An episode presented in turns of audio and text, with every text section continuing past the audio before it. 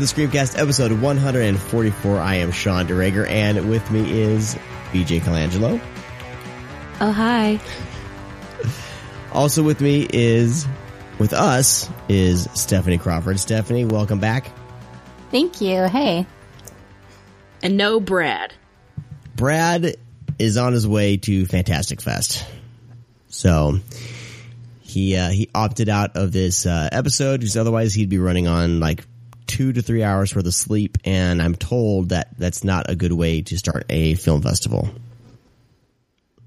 Correct. awesome. Well, today we are going to be talking about Arrow Video's release of The Slayer. We'll also be discussing um, a Shudder exclusive, Among the Living, and then we'll be jumping into our VHS Oh My God segment and talking about Backwoods from 1987. Yeah. But first, uh, let's jump into what's on our doorstep. Holy cow, I almost forgot. We'll get the door. Pizza.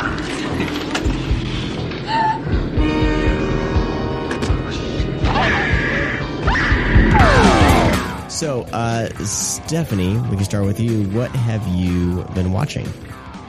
Um, a few days ago, I watched um, a movie that came out in 2015 called Intruders. It was on Showtime. Um, I had n- never heard a thing about this before going in, but looked interesting. And it was. It's about agoraphobic who is the victim of a home invasion. And it has some pretty interesting twists. Um, the acting's really solid. Um, yeah, I really enjoyed it. It's quiet, but it's definitely worth your time. And another one uh, recently, it's a Korean sci-fi anthology film called Doomsday Book. Came out a few years ago. Hmm. Oh, Yeah, one of the filmmakers made I Saw the Devil. yeah, I think I've heard of that. and Oh, okay. yeah, this one blew me away. Um, I, I literally was at Fry's. I saw it for $3. I'm like, yeah, I'll try that for $3.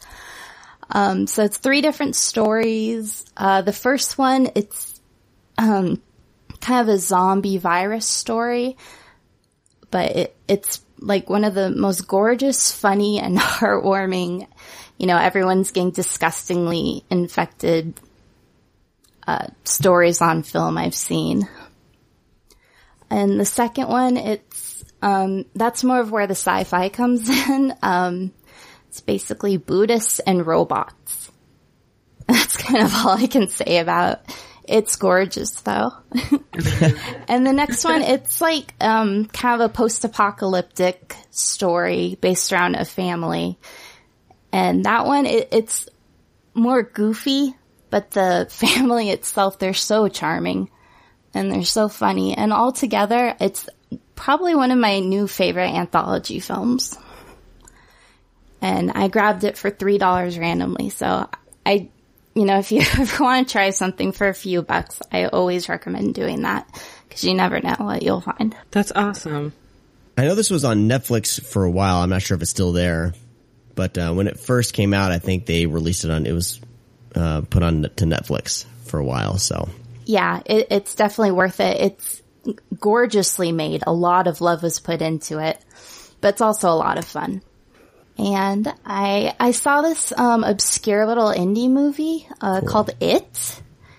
It's based on a literary work. um, I think I think it has legs though. It is a lot of fun. Um, I I enjoyed the actors, the ch- child actors most of all. Um, but no, I thought it was, you know, I have a few hangups, but overall I really enjoyed it. But I'm excited to hear what you guys think. Cause I'm trying to chase everyone's opinion on Twitter all the time about it. And you guys could like help me and just say it into my ears. That would be amazing.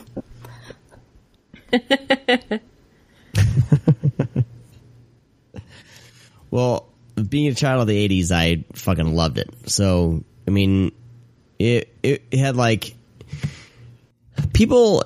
It's so annoying because when I got out of the movie, people were like, "Oh, it was just like Stranger Things, but like R rated." you know, and I was like, you guys are not getting it. Like, I mean, these are obviously people who haven't didn't grow up with films in the 80s and of course people are being introduced to that time period i guess that feeling through stranger things so i kind of get it you know there's a shared actor in there um but um but i i loved it like it, it reminded me a lot of like uh wh- everything i loved about like movies like uh the goonies and um monster squad um and then I- think for me, it's like probably one of the best Stephen King adaptations so far. Like I've always thought there's a, a handful of good Stephen King adaptations, but it feels like nobody really kind of, I don't know, can really get Stephen King onto film in a way. I think the, uh, another one that terrified me that I think did a, they did a great job was Pet Sematary. But um, most of the time, Stephen King films are hit or miss.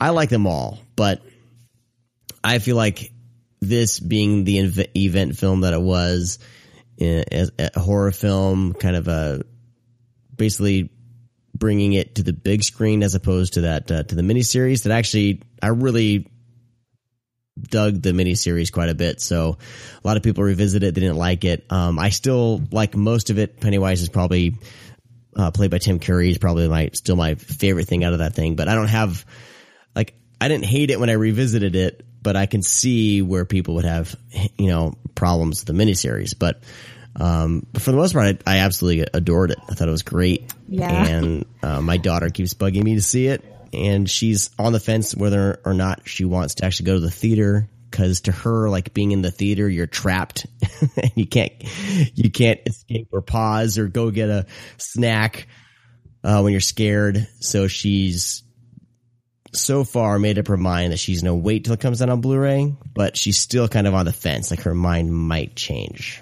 So that's that's my reaction to it. Actually sat sat next to a group of seven year olds in the theater and they were completely quiet. They laughed at the losers club. Uh, they handled it really well. Um, they were little boys and they tend to like play up when they're scared. Um, but yeah, I think either way, you guys will have a really memorable experience with Yeah. it. And uh, if you if you have a chance, check out Anya uh, Novak's write up on Birth Movie's death about her going to see it with her nine year old son. Um, fantastic review, and actually I teared up and started crying during That's a that, great point uh, of view. review. And uh, I like got all like emotional. It was I was like, what is wrong with me? Why am I getting emotional? Why am I feeling things? But it's great, like seeing her son like get that film and get like the friendships because he has like kind of a ragtag group of friends, I guess, and him kind of relating his friendships to the kids in the movies. Just fantastic. Great, great um, review. Of the I got to see it in the dri- at the drive-in, which was a really really special experience. One, it's always fun to be able to see something at a drive-in because it just makes me think of those moments I had as a kid that made me fall in love with movies.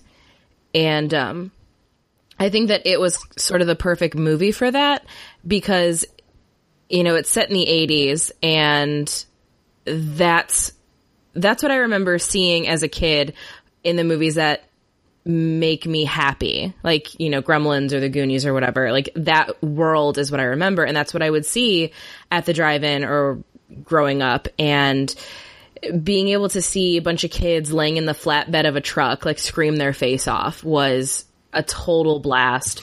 Um, as far as the movie itself is concerned, I think that it was a really nice interpretation of the text. Um, I actually don't hate the liberties they took with it. I actually really like it. Um, it has a very special place in my heart because I watched the miniseries when I was four and a half with my mom. It is one of the earliest memories that I have. Like I look back at childhood and I remember falling back in on a chair in preschool, like leaning back too far and falling and thinking I was going to die and watching it. Like those are my two earliest memories. So um, but a lot of people would think that I have a sense of fondness for it, which I don't. Um, I think that the original miniseries is absolute trash, and the only reason that people like it is because Tim Curry as Pennywise was so remarkable and so effective, and that's what everyone cites as like their fear of clowns and whatnot.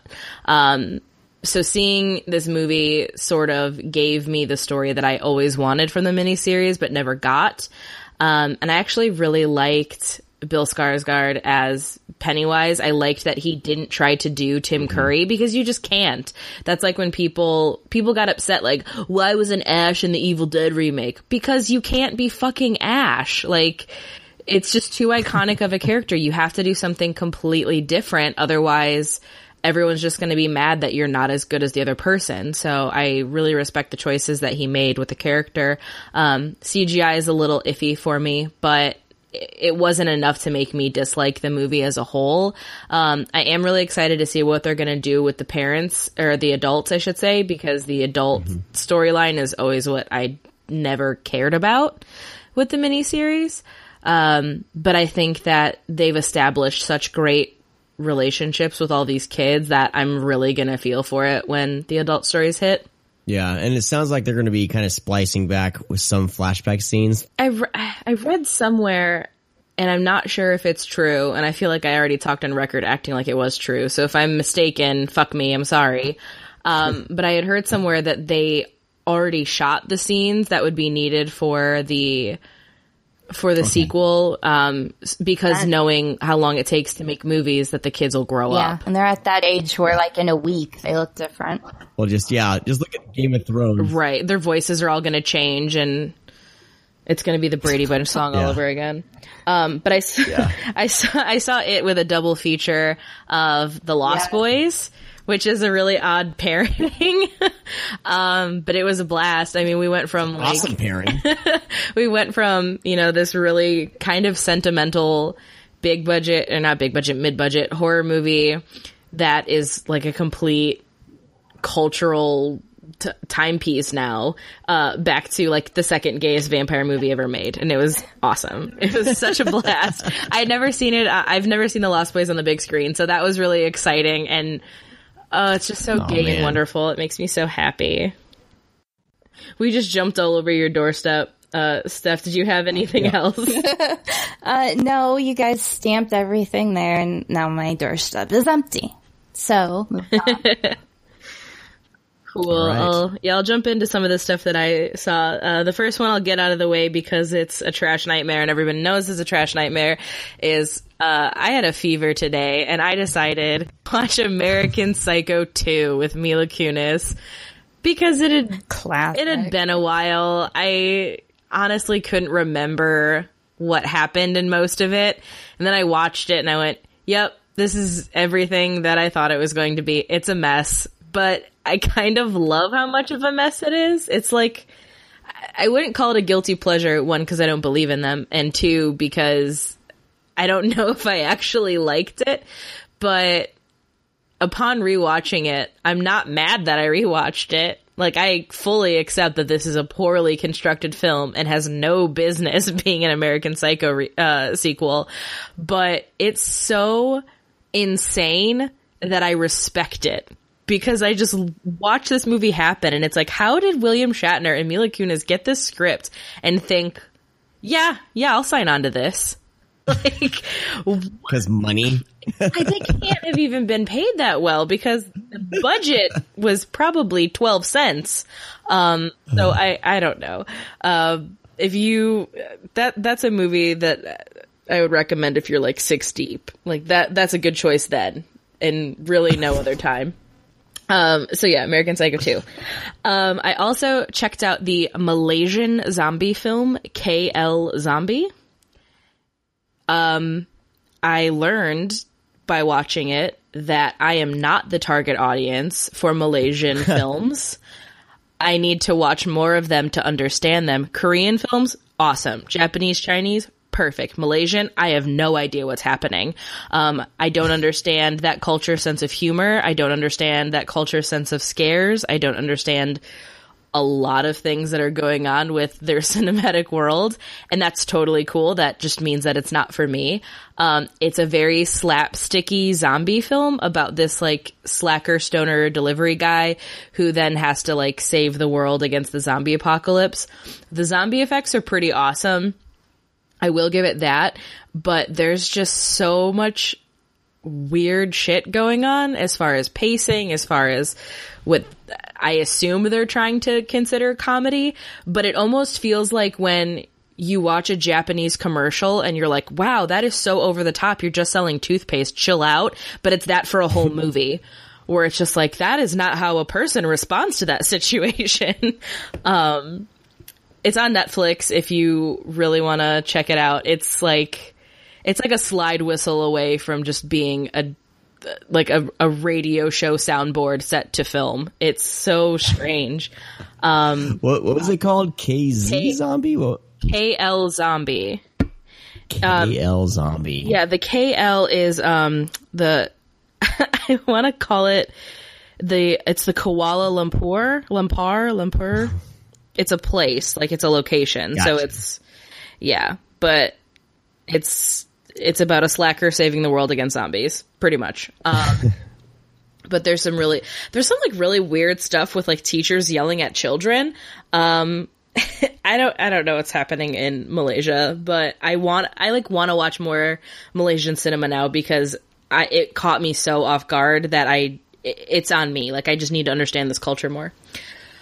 Um so I watched that. Then I watched another Netflix exclusive because that's what I do when I'm sick. I watched uh What Happened to Monday. Um oh, somebody's getting arrested on my street. That was a siren. um What Happened to Monday is a post-apocalyptic film with Glenn Close and the actress who was the original Lisbeth Salander in the Girl with the Dragon Tattoo films. Um, but what it is is like there is a crazy level of overpopulation in the world. Like it's a global issue.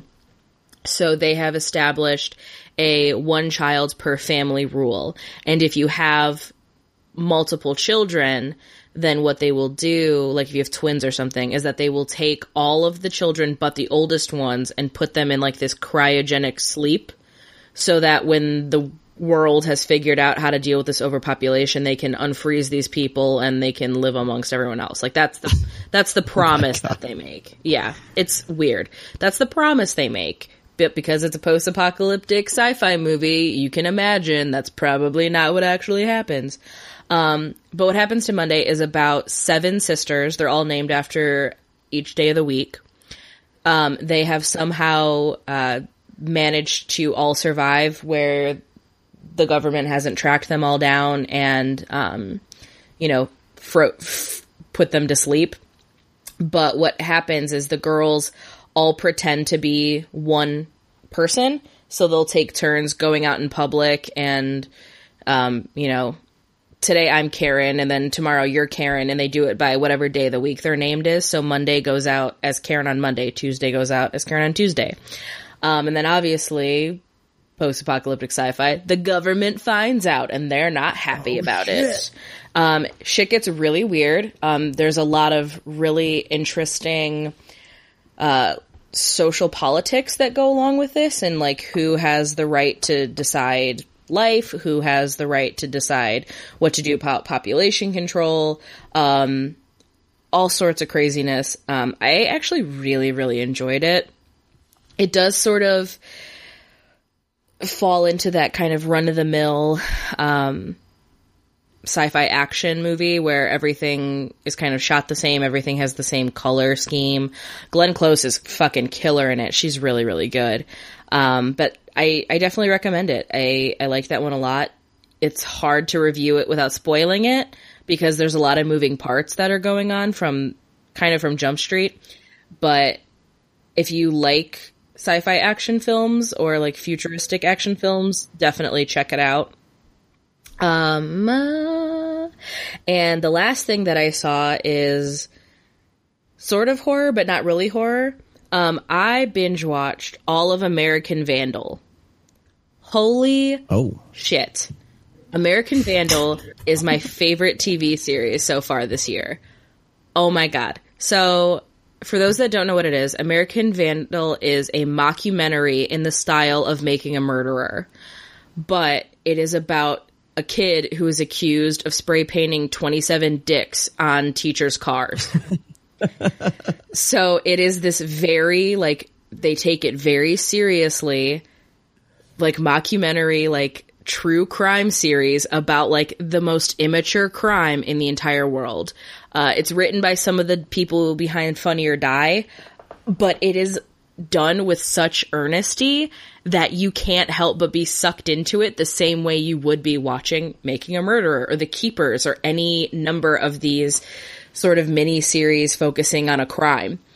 It is so compelling and so laugh out loud funny that I I don't know how more people aren't talking about it. Like it is one of the best pieces of satire I've seen in like pr- honestly probably since Spinal Tap. Like right now my three favorite mockumentaries of all time are Spinal Tap, Drop Dead Gorgeous, and now this. It's that fucking good. Okay, I'm convinced. Oh my like That I was just amazing. watching I was watching it I'm like this is the stupidest thing. Like, oh my god, like why would I care about some high schooler who spray painted 27 dicks? And then it just like starts to unravel into this world of like how we judge one another just based off of preconceived notions and how we all jump to conclusions and make assumptions and how all of those things can like be humongously detrimental to somebody's life. Like, oh god, it's so good, but it's so so funny and it's never like it's never wink at the camera and I think that's what makes it work because it'd be so easy to just go off the fucking deep end because it's about like the the the hashtag that Netflix uses for it is hashtag who drew the dick.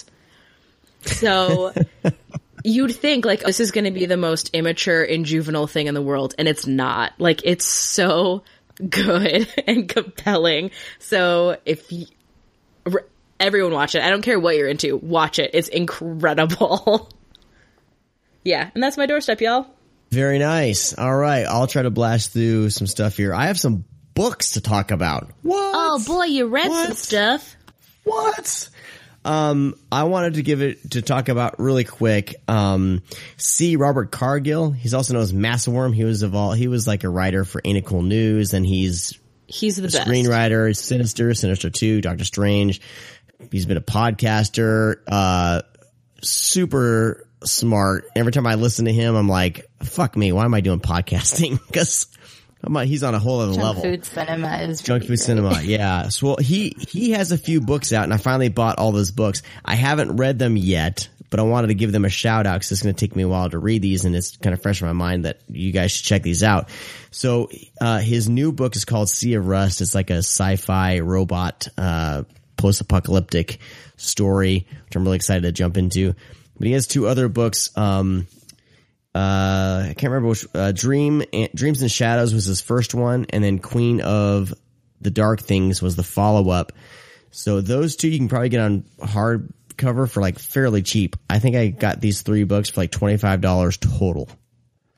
Um, but it's always cool to kind of support somebody who started out, you know, as a blogger, podcaster, and then he's moved on to all this amazing stuff. Um, he's a really gifted writer. I've read the first chapter of Sea of Rust, and I can't wait. I, I was like, I need to find time to just go in a corner in a room and just read. Um, I need to figure that out. But I want to give a quick shout out to those books. Um, next, Paperbacks from Hell just came out today. Oh, I want This that. is Grady Hendrix. He has, it's a twisted history of 70s and 80s horror fiction. Um, a lot of great write-ups about all these books. He's detailed every single book in different uh, kind of subgenres. All the amazing cover art is on display in this book. Um, if you're a fan of these types of books, definitely please grab this. It's just, it's beautiful. Like, oh my God. I, I, lo- I love these types of books, but the way it's set up is just, is gorgeous. Is this more of a coffee table book where it's just the covers, or do they go in depth on the content? there's some in-depth writing on the content. I mean, there's um, uh, let's see, Russ Martin's Conspiracy of Kink. Uh, there's a write up on there. I mean, yeah. he he writes up about all these stories. It's not just pictures. Like I have that VHS cover book, which is cool, but that's just all the covers. Like there's actually, you know, some some content in here to read, and um, it's set up more, I guess, kind of like a magazine, I guess.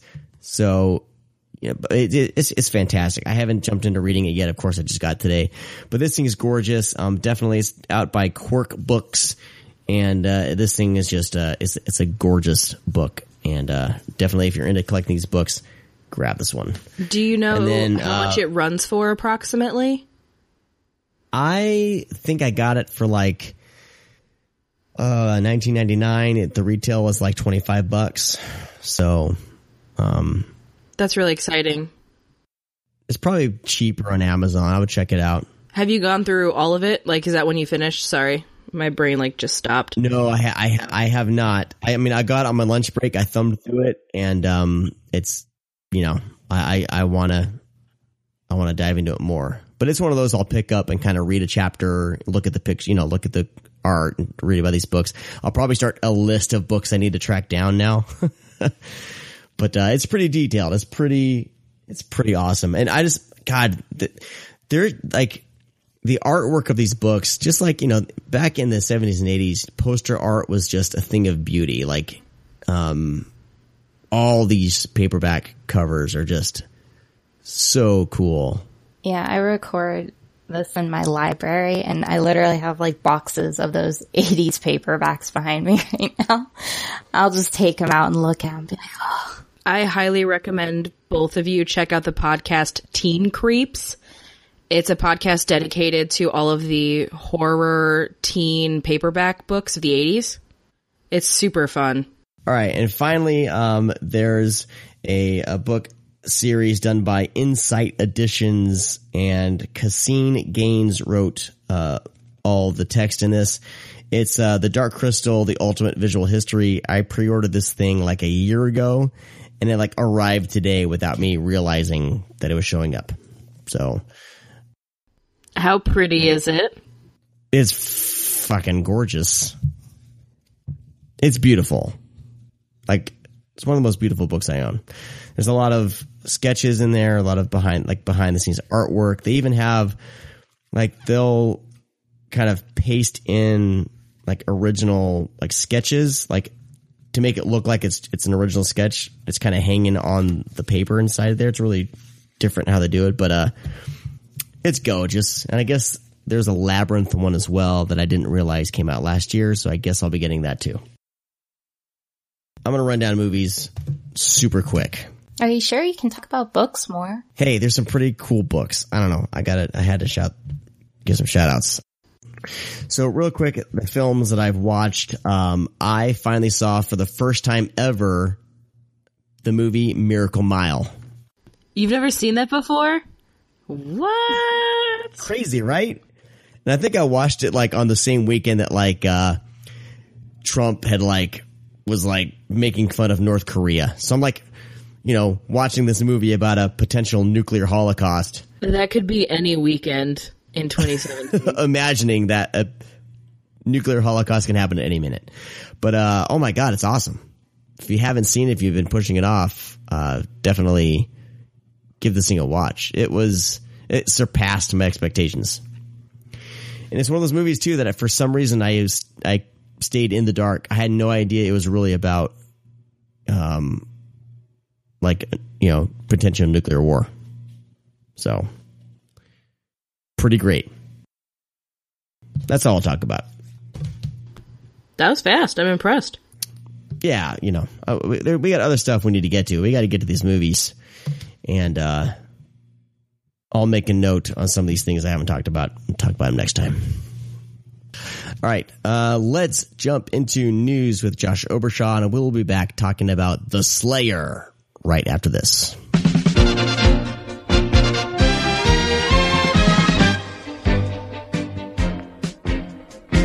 Well, Josh Obershaw joins us now for the news. Josh, what's up, man? It's been uh, it's been a little while since you've been on. We had a little our little Fantastic Fest episode last time, and uh, now you're back. Yes, I am back, and it's almost uh, October, so I'm really, really excited. There's a lot of stuff we uh, we got to go through. All right. Well, what the we got? All right. Well, first off, uh, we already knew that uh, Cult of Chucky was going to be coming to home video on October third, including a you know another box set with all the all the Child's Play movies. But guess what? It's going to be coming to Netflix that same day. Wow. I don't know. And I, don't, I don't know how I feel about that. I don't know either. I mean, I, I'm worried that it's going to take a huge chunk out of the sales of the Yeah. home video. That's Well- my biggest worry. It's already leaked apparently, and um, Yep. a rip of it has. And uh, the director tweeted out that uh, Universal has the, and of course, the people that leaked it tweeted out tweeted it out, so Universal has their information. So I say for this, for this release, like, look, if you adore the Chucky series like we do, if you want this to keep going, it's been the same director, I think writer or, or Yeah. uh, I could have my information wrong as far as that goes, but it's been the same director in every single film. That's huge, and I, I feel like that's something that needs to be supported. So please support this film. It's only like sixteen ninety nine on Amazon.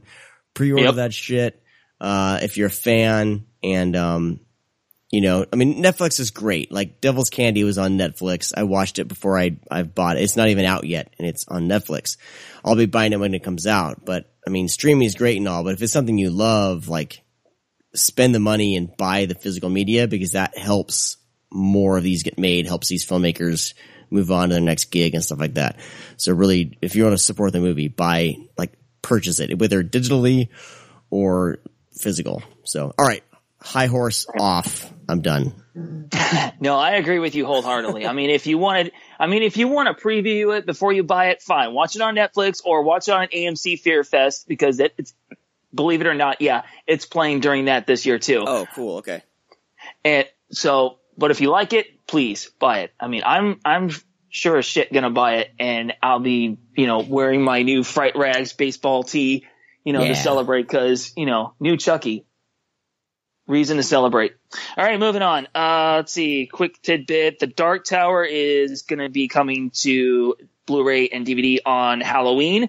It's going to include deleted scenes, bloopers, and some featurettes. So that's going to be courtesy of Sony. See if there's any other quick bits that I can go through.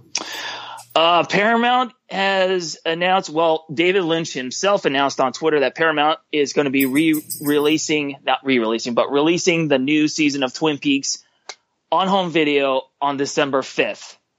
Awesome. So everybody take note. And I need to catch up on the original Twin Peaks and Firewalk with me. Me so that gives me a I little bit. I've Never watched any of that. All right. It's a huge commitment. It is. It is. I mean, I mean, the first season is only what six to eight episodes, and Yeah. yeah, it's pretty really really quick. So I'll, I'll get to it. It's on my list. I'll get to it. all right. And another quick tidbit for all you heavy metal fans, especially the band Slipknot. Eagle Rock Entertainment is releasing their concert Day of the Gusano on October 20th, just in time for Halloween. It's their first show in Mexico City. It was taped in December of 2015 in support of their album Five, The Great Chapter. And it's shot in HD and directed by the band's own M. Shawn Crahan, or Clown, as he's known.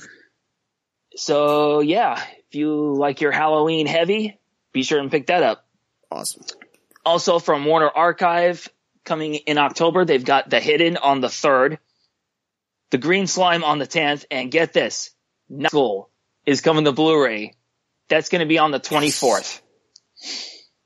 I've heard a lot of good things about that one. I can't wait to see it. Cause I'm a slasher junkie. Uh, Arrow. Let's take a look at Arrow. They just announced their December slate and there's really not much. That's they're closing out the year, but putting out the house films individually. Oh. okay. Yes. So, so House One and Two are coming out individually on both sides of the Atlantic. House Three, aka Horror Show, and House Four are going to be UK only. And guess what? You remember that American Horror Project box set? Yes. they're releasing the movies included in those individually as well. So you've got, oh, let's see, The Witch Who Came from the Sea, Carnival of Blood, and The Premonition. Those are coming out. Sweet Carrie box set. That's coming out on December 11th. Yeah, So, yeah, that's that's- really good. I've I've bought Carrie so many times that I'm just like, well, that's cool. Yeah, I still haven't bought the Scream Factory one. That's the one I'm I'm really looking forward to. So I'll I'll be happy with that. So yeah, that's Arrow for 2017. Very nice. Oh, excuse me. They said that uh, 2018 is going to be pretty stacked, so I'm already giddy. They're doing some uh, some steel books. Looks like Bride of the Reanimator is getting a steel book as as well as uh, Hellraiser. So if you're- Hellraiser. So if you're a steelbook uh, collector, you know definitely check that out. I'm trying to think of like how far back you know what we've missed. You know, but Uh, uh, as far as the as far as the steel books, the only three I know of are Bride of the Reanimator, Society, which I have, and uh, Hellraiser, which I'm going back and forth because I still want that. I still want that Scarlet box. God damn it! So, it's so if any- oh man. So if anybody out there is feeling pretty generous this Christmas, hint hint. All right, moving on. That's me. Blue Underground, they're releasing Bob Clark's Death Dream on November 28th. This is a 2K restoration from the 35 negative. It's going to be a collector's edition combo pack. Let's see what's in this thing because it is pretty damn stacked. Here we go. Death Dream. Uh, Recollection with star Anya Liffey and writer, makeup artist Alan Ormsby. Damn, it's a lot. Theatrical trailer, collectible booklets, uh, limited edition packaging, slipcase, all that stuff. Wow. This is definitely worth it. I don't remember this movie at all. I saw it once on Netflix years ago, but I can't retain anything from that movie, so I need to see this again.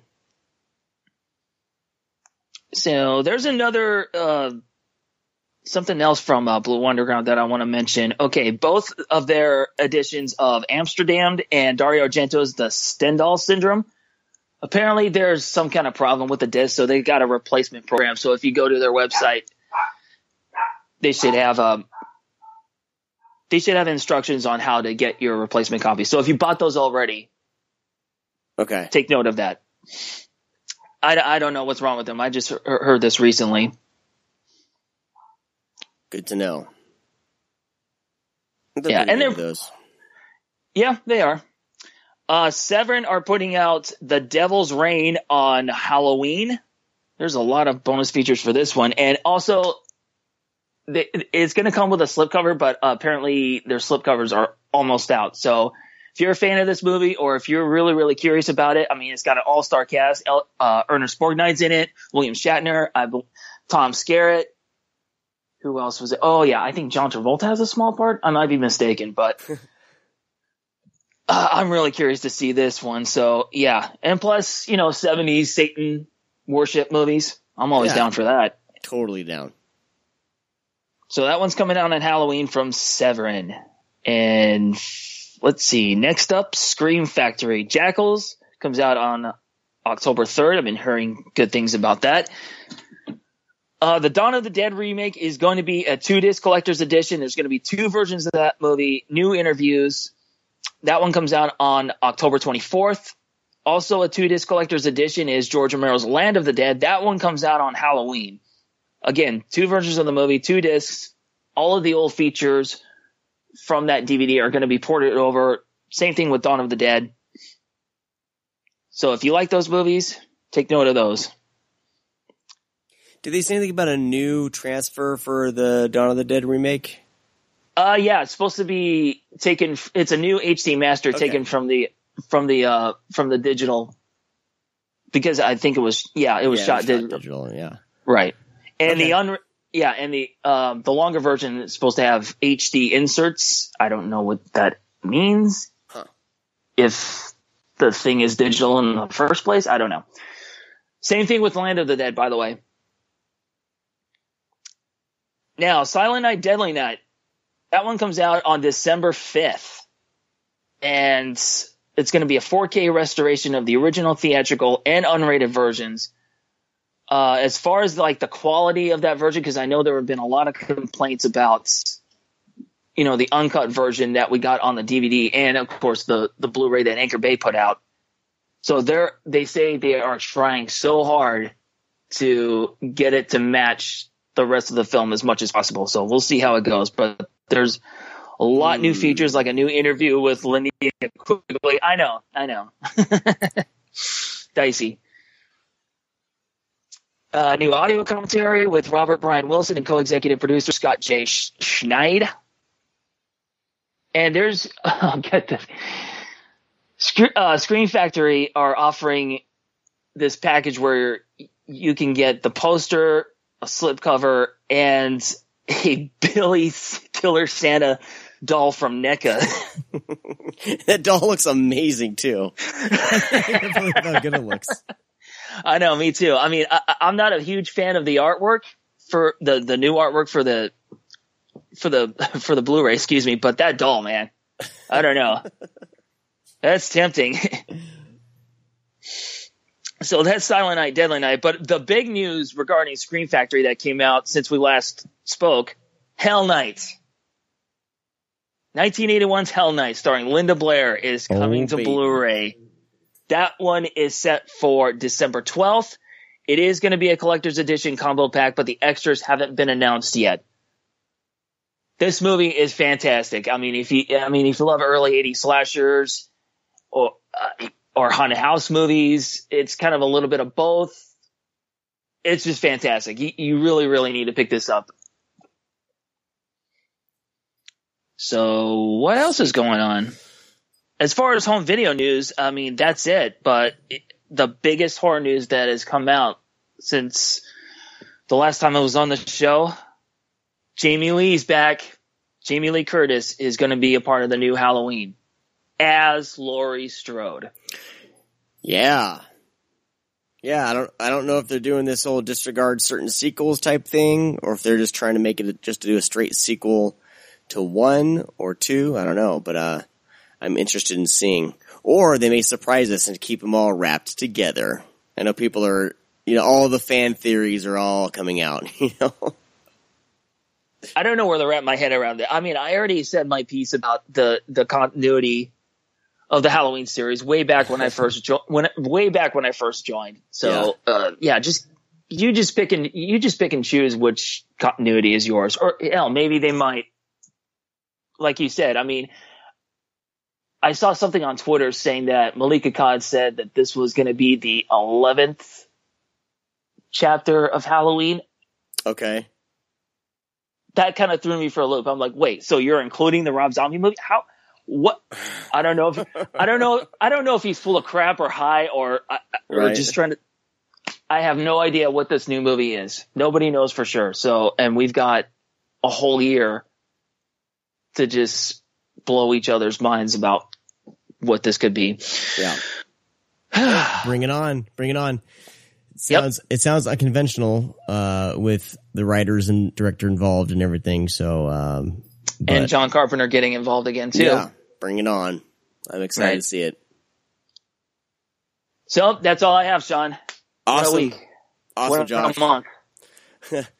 Thank thank you uh, very much. We will uh we'll talk to you next week. Yeah, we'll see you guys next time, and it will be in October. Yes. Pumpkinize your Twitter icons. I don't know if people still do that. I've done it every year since I started Twitter. Do it the jack o' lantern.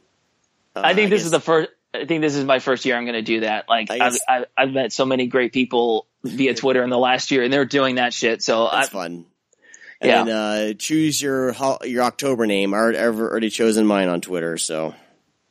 I haven't. I've- it. Uh, Tom Nix actually he was going around saying if you couldn't think of anything or whatever, you know, let him know and he'll do the job for you. So he named a whole bunch of people, which was awesome. Um, so he named me Sean C. Duracula, which is, it's, look, that's an easy layup, but I'll take it. It's good.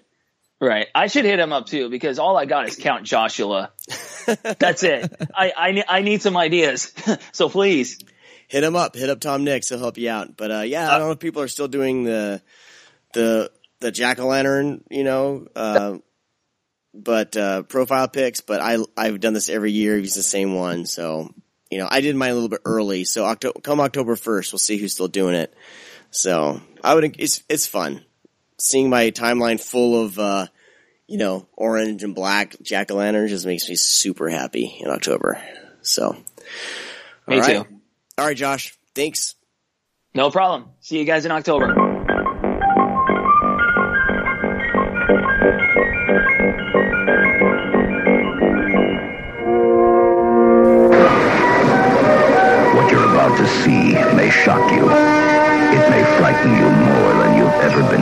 Before. Don't worry. It's only a maddening, horrifying nightmare. Or is it?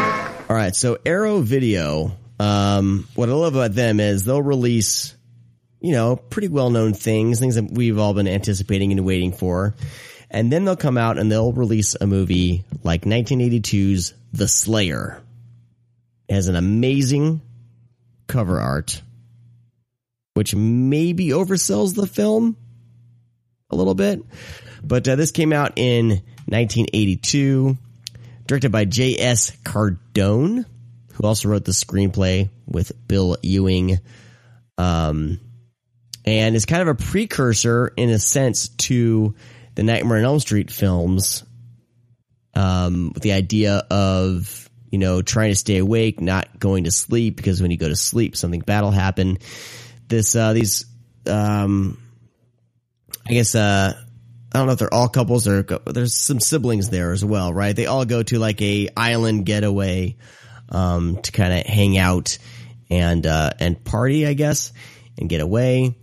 And they kind of get str- they get stranded on there because a storm is coming in and then some, you know, something starts killing them off, uh, one by one, um, mostly while, uh, our main actress Kay is sleeping. And I, I'll interject with, so The Slayer came out two years before A Nightmare on Elm Street, and I think a lot of people pushed this movie aside because they they assume that it's going to be something similar uh, because it does deal with a slasher movie and dreams and blah blah blah. But I I would say that while Nightmare on Elm Street is clearly the more superior film, like they're in no way, shape, or form the same film. By like No. they have dream killing, and that's really where the similarities end. Um, I think that this is kind of this is one of the better forgotten slashers that I've seen, but I wouldn't say that it's like a, an absolute must have. Um, but it is one that I'm really, really glad that they put out because it is a lot of fun and the gore effects are pretty gnarly. Um, I feel like I just like went into my review immediately when I was just going to try to make a point about Nightmare on Elm Street. So my bad. No, it's all good. You know. Um, Stephanie, what you what did you think of the Slayer? Uh, I enjoyed it. Um, I, it seems like it's pretty divisive with a lot of people. Um, it's certainly not perfect. Um, you could argue it's on purpose. That's a little disjointed with the whole dream aspect of it. Uh, but I thought it was very original. I thought it was pretty unique.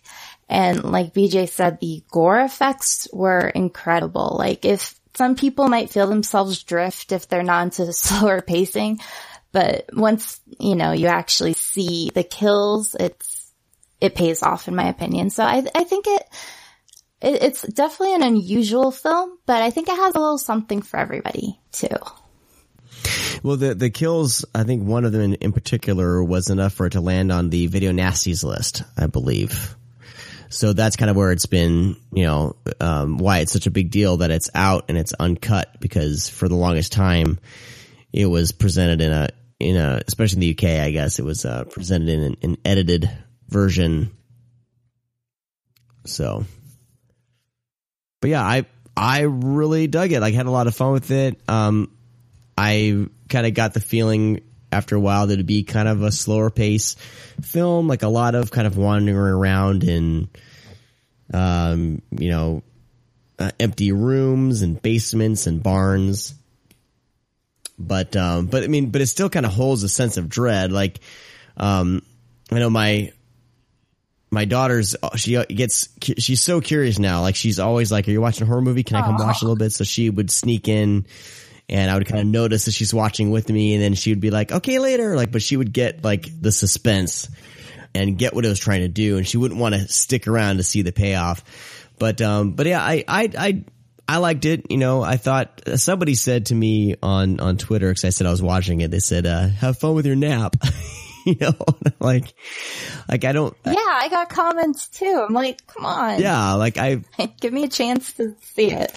So, I mean, I don't know if it's because of that that I would like rebel and be like, screw you guys, I'm going to enjoy this thing. But, you know, I, I had some fun with it. But yeah, I would agree it's not a like must have. Like I would say if you, if you can, uh, you know, try to see it or, you know, it's, it's tough now because some of the stuff it's hard to find legit, you know, ways to watch these, to rent things like this. I know, um, I'm and not the Arrow sure. release looks really, really nice. Oh, yeah. And the sound is really good. Yeah.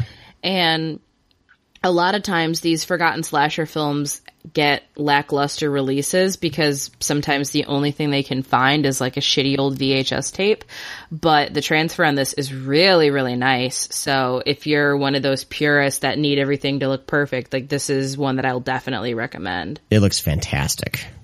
So, I mean, if you're going in craving like some monster movie, because that's kind of what you know some of the screenshots I see on on you know the advertising for it, the covers, just fantastic. Um, with with that creature that shows up, you know, for not very long.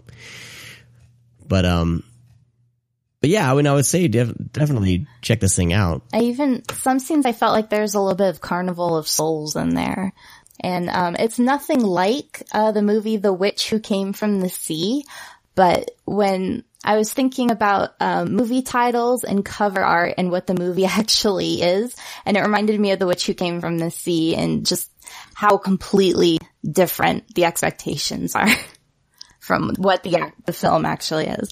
Yeah, because I was going in, you know, thinking that I would see something just an off the wall crazy monster flick, but it's definitely not. It's, you know, I mean, it's definitely a lot more reserved than that, and I, I do like the surreal elements, especially when you get towards the climax of the film.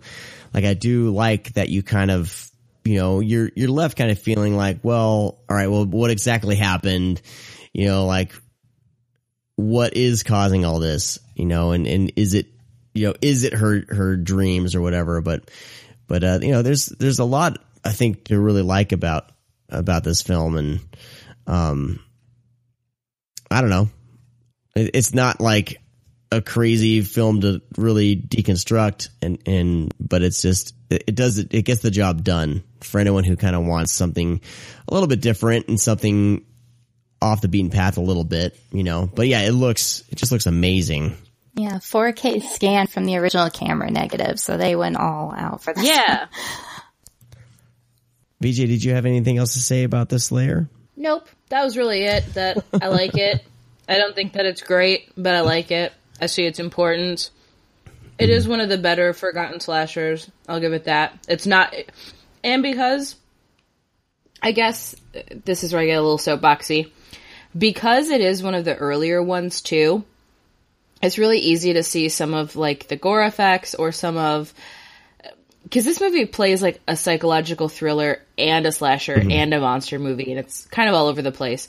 Um, so I think people may dislike it because it doesn't follow the traditional sort of slasher formula, but that really hadn't been cemented yet. So I can't really hold that against the movie, and I think that's why people probably don't like it because it does sort of have that slow pacing, and they're used to kind of a like a slash and dash style of film. Um, and that's probably why this one got for this one got forgotten. In addition to Freddy Krueger coming and just you know totally fucking up their gimmick, but um, yeah, I mean if you're if you like slashers, this one I think is an important one to see because it is it is different and it hadn't it hadn't gotten sucked into the the slasher machine yet. It was still trying to figure out how to put the moving parts together to perfect Yeah. it. This is J.S. Cardone. I'm, I don't know if I'm saying his name right. Cardone. Uh, this is his first directorial um, stab at, at, at directing. And some of those other movies he's directed, I'm not 100% familiar with. I, I'm wondering if if Brad would be more familiar with them. But he he is he wrote the screenplay for The Stepfather, the I believe the remake, the prom the prom night remake, and then uh, even The Covenant. Oh, jeez. also the Forsaken. So in the in the 2000s, he had a rough go with some of these things. Are you guys there? Yep. I just didn't think your joke was that funny, so I didn't laugh. That's fine. I'm just being honest. Brad's not here. I got to make up for it. right? so uh, the Arrow release is pretty damn good. They, of course, look with everything that they do, they they go all out. There is close to an hour of a retrospective making of uh, documentary. So um, definitely worth it for that. Like these movies always, those types of things always make the movie even better for me when I kind of see what went into it and the, the memories that they had. There also there's also a couple audio commentaries uh, with J.S. Cardone, Eric Weston, and Carol Kottenbrook. There's an audio commentary with The Hysteria Continues. Is that like a podcast or something? Or because I've seen these guys do Yeah, it's like a British podcast. They've done a couple commentaries before. I haven't listened to them because I've kind of I'm a little wary of you know a comedy movie podcast person doing uh, an audio commentary, but but that's there. I hear people like them. I don't know. Very diplomatic. I'm assuming both of you haven't haven't heard uh, their podcast. Have you? I've heard a little bit. It's not for me, but you know. Which podcast? I'm sorry. Hysteria continues. I tried a while ago, but it's not for me. We're all diplomatic. I think I'm proving. Great. I think you're proving my point though in a roundabout way. Well, I will I will say this while we're talking about it. There is a podcast and I only feel comfortable recommending it on this podcast because it is is nothing like ours. But there is a comedy podcast called My Neighbors Are Dead that has been fucking killing me for 2 Oh, weeks nice. now. Like all the episodes are like 20 minutes long, but what they do is they have like a comedian like Paul F. Tompkins was on it recently. And what they do is they have them pretend to be a character that would be like a tertiary character in a horror movie. Um, to talk about it from their perspective. So like there's one who it's the guy was the caterer at Damien's birthday party in the Omen when the nanny hung herself. it's hysterical because it's just these people just going off the rip. Like there's uh they do a child's play one and there's this woman who's like trying to be like somewhat of a crackhead who used to date Charles Lee Ray. Um Paul F. Tompkins on his episode, he plays the neighbors who live on the other side of the Freelings house. Um, it's unbelievable. Like I, it cracks my shit up. Some of them uh, are better than others, but the Omen one got me. Blair Witch got me. Poltergeist got me. They just did one for Candyman that got me pretty hard. um, but yeah, they're super, super fast too. They're like 20 Okay. minutes, 30 minutes, if that. So you can crash through them, but they're super entertaining for anyone who likes horror. Awesome. Awesome. All right. Well, let's move along to our next film. Let's jump into Stream Screams. Nate, wake up! There's something very important I forgot to tell you. Don't fucking scream at me. Scream, I'll break your neck. Don't scream, miss. Don't scream. Today we are talking about a Shudder exclusive. This is a 2014 film uh, called Among the Living, not to be confused with Anthrax's third studio album of the same name. This is directed by Julien Oh, I'm sorry. Ha! Maury and Boo. Andrew Bustillo.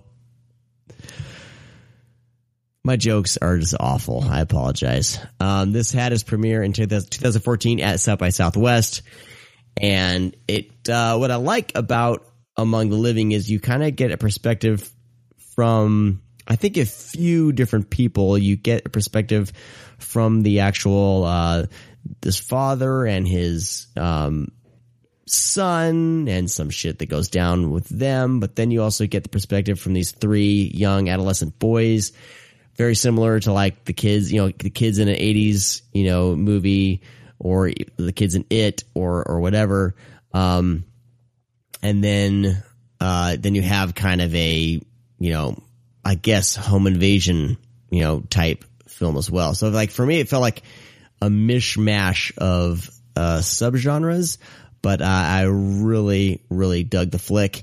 They, of course, these directors did uh, the film Inside, which is uh, one of my favorite of the French, you know, horror films that came out at that time. And what I find super interesting about this one is that it starts off super Mm-hmm. brutal and gruesome and then it does and then like it doesn't continue with it. Like it doesn't have that inside level of like just carnage, constant carnage. Like it then has a lot of like off-screen kills, which I thought was really really interesting, especially given that that's sort of what they're known for. And they did something totally different. Yeah, that first scene, you're like, yeah, these are the guys who made Inside. I get it. But yeah, it, it has so many layers to it. Yeah, I almost was like not wanting to watch it because I knew that uh, they had directed Inside. I was like, I don't know if I'm ready for this. and I was finally, I was like, well, it Yeah. came around for me to just sit down and watch it, and I was like, all right, here we go. But uh, but yeah, it starts off that way, and then you're kind of into, you know, kind of you know, you're following these kids around, and they're all very they're they're you know they're little punks, you know, but they're likable, and you're kind of get sucked into their story and kind of their struggles. You get a little bit of background on each of these boys, and you know they get a they they get they skip school. They're all in trouble anyway, so why the hell would we stick around to school? They're, they they they go and skip, and then they stumble across in one of their old hangouts that uh, somebody has is now living there, and they uh, see that somebody's potentially been kidnapped and um and, and goes from there. And and I like that it makes things interesting when they when they go to the cops because they're well known in this small town to be troublemakers. So you you have that element in there as well where the cops don't necessarily want to really believe these kids Yeah, I don't think you can gloss over where they hang out to play though. It's it's a decrepit, abandoned movie studio. There's like a, a giant lamp. It's amazing. It's like the dream playground. oh yeah oh man I mean, dream playground probably for weirdos like us too. Oh, definitely. Yeah, I would definitely if if I lived near a place like that uh, during the summer times, I would definitely probably be frequenting that that place. It's uh, it's it's really cool. So, did this play in uh, theaters other than like festivals? Do any of you know? to my knowledge, no. Um, and I think that's probably part of the Shudder exclusive deal. Um, I know it did the festival run, but I don't remember hearing really anything about it until Shudder got their hands on it. Um, I knew it existed because I'm a creep that stalks IMDb and I like these directors, but I never got sort of the art house trailer for it, which usually happens when it's playing um like I have a I have a theater near me that plays kind of all of those limited run special things. They'll do like a one night only special and I don't remember ever seeing this. So my assumption is that Shudder saw it at a festival, said, "Holy shit, we want this," and then bought it. But I could be wrong, so don't quote me on that. What did uh what did both of you think about kind of the I mean there's definitely three different I would I don't know if they're acts cuz it definitely feels like three different films in a way like you get your you know brutal inside type film in the beginning then you get your kind of 80s you know kid horror in the middle uh and then it breaks into more of a home invasion with you know uh I don't want to give away the baddie in this because I think this is something that needs to be discovered for yourself. But this home invasion, you know, scenario, um, did you, what did you think of that that breakup of these kind of subgenres. No, I did actually kind of like that because it allowed some time to breathe, especially after the opening being so just holy shit. Um, so I, I don't know. I like it. I'm kind of over tradition and I like when people fuck with structure, but that's just me.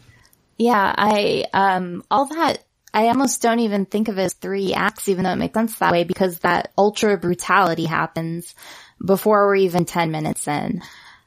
Um, and you can almost say there's some it parallels with the Losers Club uh, with the kids here. So, um, if you're still kind of craving that feeling, this would probably be a good one. Um, even though the overall structure is nothing like it. Um, I thought the home invasion angle was terrifying. I, I think it, it might be because there are children involved. But oh yeah, uh, and one's an infant, so it's like, yeah. oh my god. it, it was definitely one, oh, that was a nail biter. Um, I, I, I think it did really well, even though, um, towards the end, we really see the bad guy, like full lit, but, um, and there's some very, very brutal scenes, but building up to that was tension, um, not really like cheap jump scares or anything. We really got to know the characters.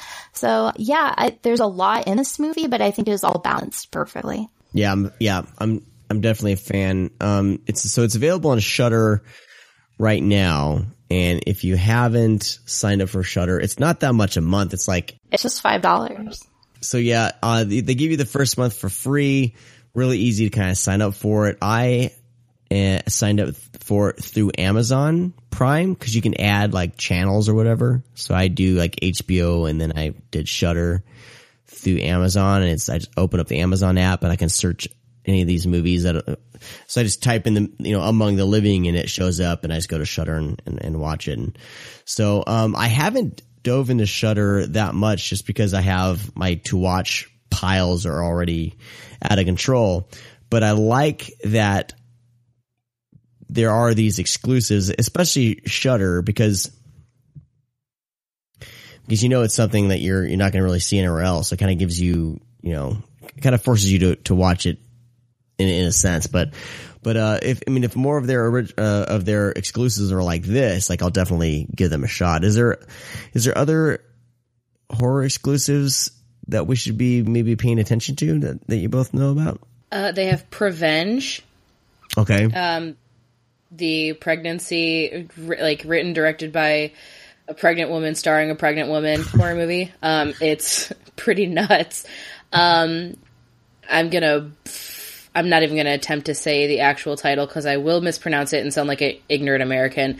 Um, but they have the exclusive rights to the Ring versus the Grudge movie.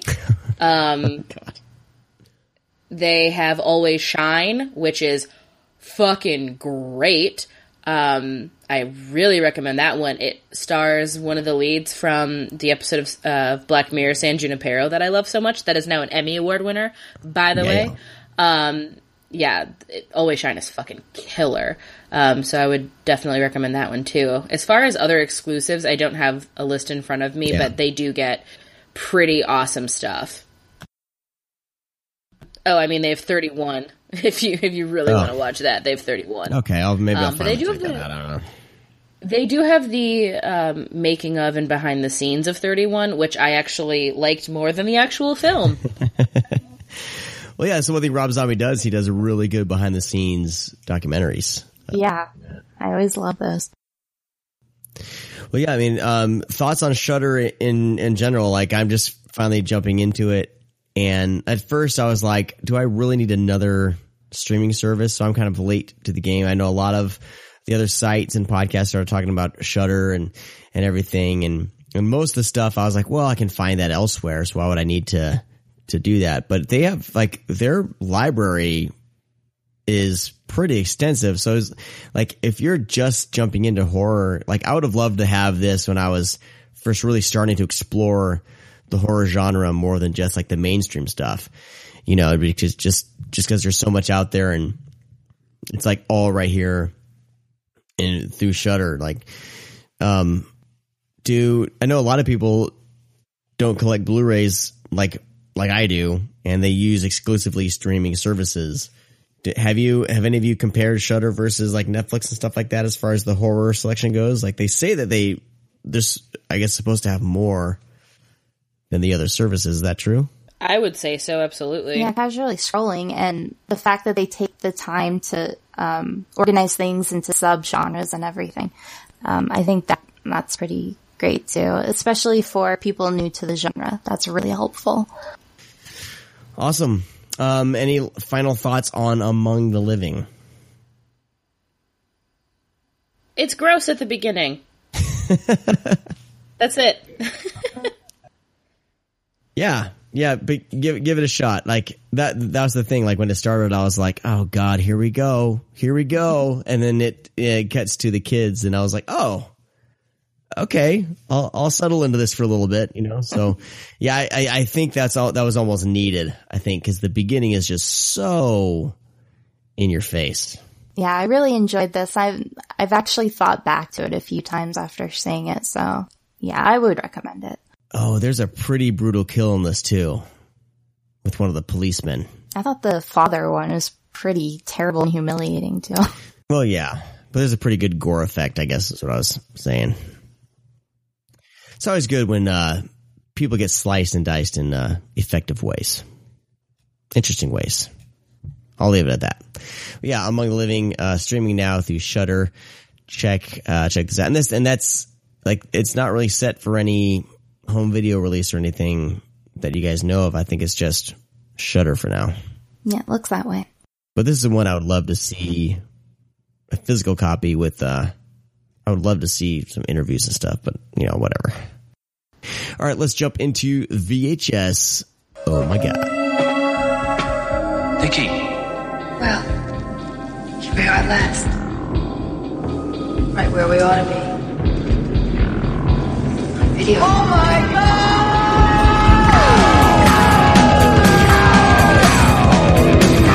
Today we are talking about a 1987 slasher. Uh, it's called Backwoods. It's also known as The Geek. Not related to Luther the Geek. But there is chickens. Uh, Sean, you're zero for three. IMDb just says this a hillbilly father and his idiot son terrorize and murder campers. But I think it's a little more than that. Um, this couple who, for some reason, at one point claimed to be brother and sister, uh, are on a camping trip and they help out this uh, fellow. You know, he's living off the land. I wouldn't call him a hillbilly, but uh, they help his daughter uh, is having an issue. She's choking, and uh, turns out the man is a doctor. He helps clear the airway, and he they get invited to dinner with uh, this father. They don't take the daughter to a hospital, which probably after that procedure they should just go directly to a hospital. But they go back for uh, for dinner, and then of course uh, he also has this uh, uh, son who's not all there, and he terrorizes uh, these two campers. Is that about it? Is that is that is that a good enough uh, synopsis? Yeah, I think I hated this movie. there, I said it. I fucking hated this movie. I am so sick and done with fucking backwoods hillbilly bullshit. I can't do it anymore. I've seen so many, and I'm sure Brad recommended this because he loves it. But you know what? Brad's not fucking here. So I hate this. I hate everything about it. It was not funny. It was not entertaining. I'm also bitter. That's fine. but I just, I can't deal with like the mentally handicapped redneck killing people. Like I just, I, I'm so sick of it and done. There's not That's too it. many. That's my review. not too many death scenes in this movie. Like this is like a slash, almost like a slasherless slasher in a sense, because there's not a. I do like your label of slasher. I think that was pretty appropriate. The only thing I will say that I that I liked about it that gave it kind of a those that is that song that that opens up in the beginning. Um, that song that they're singing or whatever that guy's singing, like that kind of gives it a vibe. You know, that I thought that was, you know, a bit creepy. Um, it is definitely like very slow paced, especially for like a 1987, what would be backwoods slasher. Like, um, yeah, I don't, I really don't know what else to say. I mean, there's certain things I did dig about it, but, um, but it's almost like it could have been like a short film. Like there's a lot of filler, Exactly. I feel, in this one. Yeah, I wish I felt as passionately about BJ about it, but I, I, I love slashers. I love slashers. I don't mind seeing idiots run through the woods. I haven't quite hit my quota yet, but this one's kind of baffled. I was just waiting for it to be. I'm like, okay, that, that was kind of a weird, goofy scene at the table. Maybe they're going to go a little weird. Nope, they'll pull back and it'll get more standard. It's like, oh, ooh, that was a pretty decent kill. Maybe we'll get more fun. No, let's pull from that. Watch a guy talk next to a tree. It just, it doesn't really go all the way for anything. And it's, yeah, it, it left no taste in my mouth, good or bad. It kind of just ex- existed. I think that's why it left such a bad taste in my mouth because it's so nothing. Like, I hate it. I'm sorry. I just hated it. And I'm sure like Brad's gonna listen to this on the way to to Fantastic Fest and be like, "They're a bunch of idiots." Blah. Uh, There's no one defending this. he won't. He won't listen. I would say instead of watching this, watch Just Before Dawn Yeah. Yes. uh, or The Hills Have Eyes. yes. Agreed. Um, maybe Blood Tracks. Oh, Um, hell, watch Luther the Geek definitely watch Luther. out on Vinegar Syndrome. True. But um, but yeah, I mean, a geek is a person, I guess, who bites the heads off chickens. Yeah. I guess Yeah. they even have a definite. Uh, is that a spoiler if I, they define it? Yeah, I love it. end. By the That's way, what it is. this is a real thing. Here's the definition. Yeah, it was interesting. Well, this was released on uh, VHS in 1988, apparently, and uh, it never. I don't know if it uh, made it to DVD or not. This is stuck on VHS for sure. It was apparently streaming on Amazon Prime for a while, but it has been uh, taken off because now it says our agreements with the content provider don't allow purchases of this title at this time. I wonder how many complaints they got when they took that off. I don't know. It, if you're really curious, there is a decent VHS rip on YouTube, which I think I can endorse this type of stuff on YouTube because it's not available anywhere else.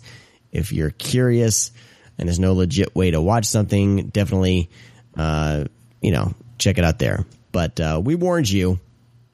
It's the promise Don't go there, into the but it doesn't fulfill its promises. and I still don't know why they told that guy that they were brother and sister because like the next scene is them like getting it on. They're fun. And I was like, I thought they were, I legit thought they were brother and sister, and I went, "Whoa, this just got crazy." Well, it's called Backwoods, but you know, uh, but then I realized that they were they were just joshing with the guy. Apparently, yeah. I'm sorry they fooled you, Sean. they totally did. Uh, I probably checked my Twitter or something like that and missed that they were messing around. All right, well, uh, yeah, that's Backwoods, everybody. Sorry, Brad's not here to gush for 30 minutes about Backwoods. He's gonna be so bad. We've done this to him before. I, like the VHS Oh My God segment is very much hit or miss because he picks all those. And uh, sometimes there's some treasures in there, and most of the time it's something that I wish I didn't sit down and waste an hour and a half. Yep. Just record a rebuttal with him later. It'll be great. Just ranting. Like that can hour. be his. Gosh, we really need to do these. Uh, I, I got to get going on these special content for pa- for our patrons. I apologize, everyone. We've been awful with the exclusive content, getting that out there. Um, our schedules have been crazy, and uh, we'll we'll we'll ramp. We'll we'll make up for it. Don't worry, we will. Um, but yeah, you know, maybe what I'll do is I'll have I'll sit down with Brad for an after for a late night session, and we'll talk about backwoods. Because I'll, I'll I'll I'll need to ask him why he recommended this and and what he thought. So if you're a patron patron subscriber uh, I'll definitely make that happen. Perfect. All right. Well, um, I guess that's gonna do it for this week's uh this week's episode. Brad is gonna be reporting in from Fantastic Fest uh, over the next week. We'll have a recap. We'll probably have Brad McCarg back. Um, as well, I don't know. We'll we'll talk to all those guys from the last episode and see if by getting them back so they can recap it.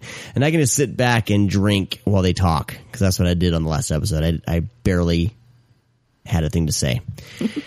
um. Yeah. So yeah. Well, that's going to do it for this week's episode. Please check out our sponsors. Go to the screamcast.com slash sponsors and check all them out. Uh, of course, Vinegar Syndrome. We'll be doing a Vinegar Syndrome episode here, um, very soon, probably within the next couple of weeks. We'll, we'll, we'll do that. My, my Vinegar Syndrome stack is starting to, uh, to get a little taller and they're, I'm expecting a shipment from them any, any day now. And, uh, their October lineup looks off the charts. So I can't wait for, so we'll probably maybe October we'll do that and talk about all those, all those flicks. Also coffee shop of horrors. You can get 10% off by using the code screamcast over at coffeeshopofhorrors.com.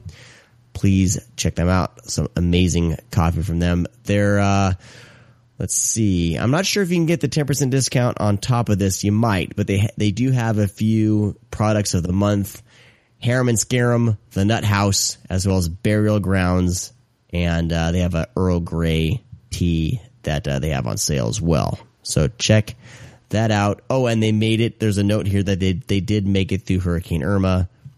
Good. Which is fantastic. Wonderful. Thank you, Jeebus. Uh, grindhousevideo.com. Please make them your first choice when you're searching for these flicks check them out over there. We uh, I've been meaning to do a uh, a giveaway, but then that whole hurricane bullshit happened, so I haven't been able to. I need to get with Mike about doing a giveaway for our patrons. We'll do that very soon. So just check back on social media. I'll be letting everyone know. We'll do it. We'll try to do it live. Might, maybe I'll do it on a weekend so I can have my kids pull names out of the hat again. That was kind of fun. Um, also want to thank Maintain for making sure our site is safe and secure with the store and and everything. Um, there's a link to check them out. If you're a website provider, uh, you may want to check them out and see if they can keep your site secure as well. Music by Wolfman of Mars and art by Kevin Spencer. Again, you can check all these things out over at thescreamcast.com slash sponsors. You can also find all of our social media links over on the website. Uh, huge thank you to oneofus.net for hosting our show each week. Yeah. All right, BJ, where can people find you rambling online this week? You can find me on the Twitter. It's just my name, BJ Colangelo. Um, got some cool stuff that I'll be announcing in October, so be on the lookout for that. Very nice. And Stephanie, where can people find you? Also on Twitter, um, under Scrawfish. And you can find me over at Sean C. Duregger on Twitter. All right, am I missing anything?